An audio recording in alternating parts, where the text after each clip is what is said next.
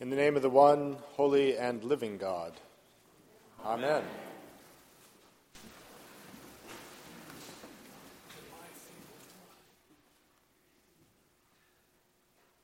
Do you identify with Martha or with Mary?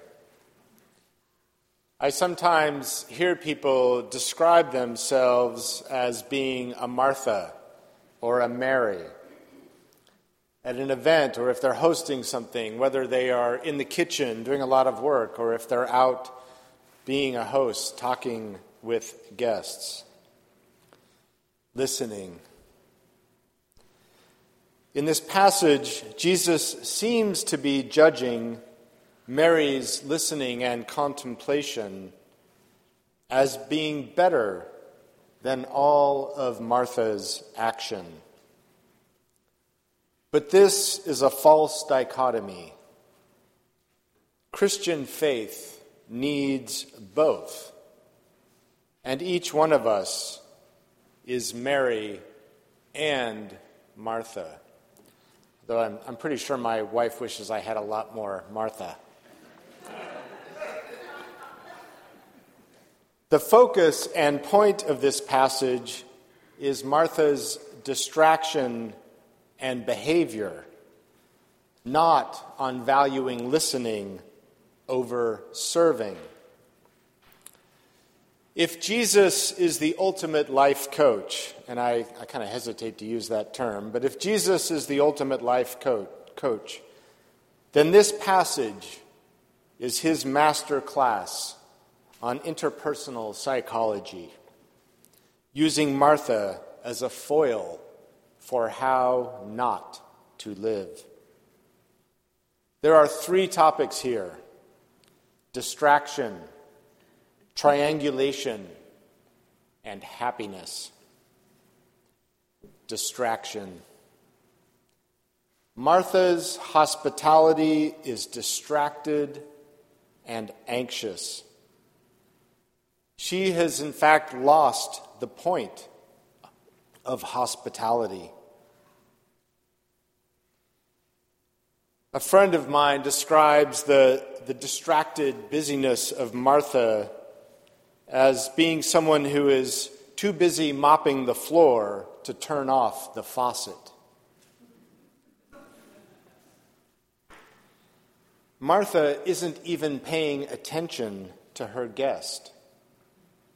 But Mary sits at his feet, which in the Gospel of Luke is a disciple's way of acknowledging the authority of Jesus. Martha's work and tasks have become her identity, and it is killing her soul, and she is becoming resentful. Does this ever sound like you or anyone you know? binding our identity and our self worth, our value to our work, to what we do, instead of who we are, is a spiritual crisis of our times. And it keeps us from truly listening to Jesus. Mary models the hospitality of truly giving her full attention to Jesus. Her ego seems to disappear in this passage. Triangulation. Martha tries to triangulate Jesus into her conflict with Mary. She doesn't speak directly to Mary, but instead complains to Jesus, wanting Jesus to speak to Mary. So there's the triangle. But Jesus isn't having any of it. Triangulation is not healthy communication. Don't do it. But we do do it in our families, in our churches, our schools, organizations, but it's not a healthy form of communication. If you have a complaint about me, I shouldn't hear it through Ginger. Especially if your hope is it'll become anonymized as it passes through Ginger to me. And I need to do the same for you, and we need to adopt that in our relationships. But then, not only triangulation, Martha takes it a step further, employing a classic manipulation that uh, was at the core of my mother's playbook. Don't you care about me? Right? She says, Don't you care that I'm doing all this work? So then she tries to manipulate Jesus to do her bidding for her. If you really cared about me, you would tell Mary to help me. Now that's healthy. Martha wants Jesus to affirm her view of things rather than joining in what Jesus is doing. And how often do we see this in our own culture, and especially these days in our politics? Claiming Jesus as the supporter of what we believe. But Mary, Mary is trying to get with Jesus' program not get Jesus on her program. Happiness. A priest and mentor of mine named Rob Voyle has made a brilliant analysis of this passage that we can all apply to our own lives. Clearly, Martha is unhappy.